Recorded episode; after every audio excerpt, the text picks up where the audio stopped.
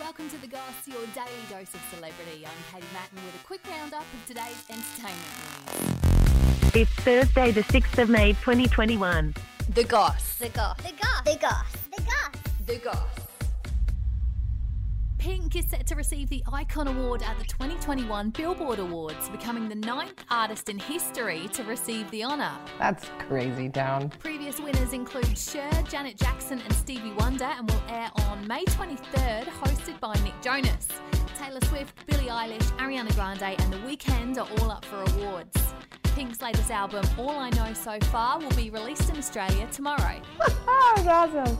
Will Smith has said enough is enough, it's time to get rid of the dad bod.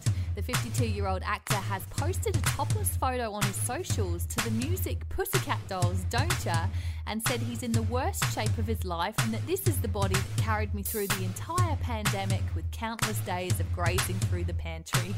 We hear ya.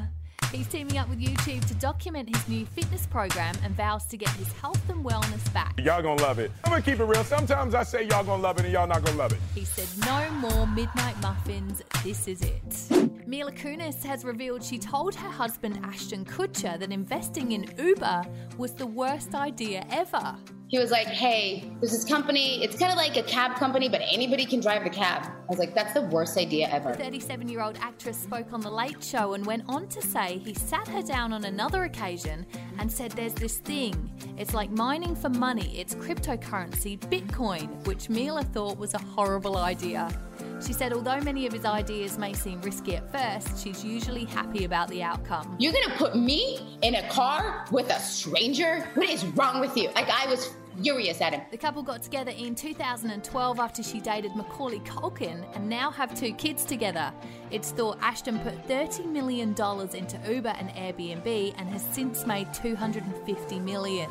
In 2011, Bitcoin was worth just a dollar. It's now worth $70,000. And Married at First Sight contestants Bryce and Melissa have released the first episode of their new podcast, What Happens After, which has gone straight to number one on Spotify.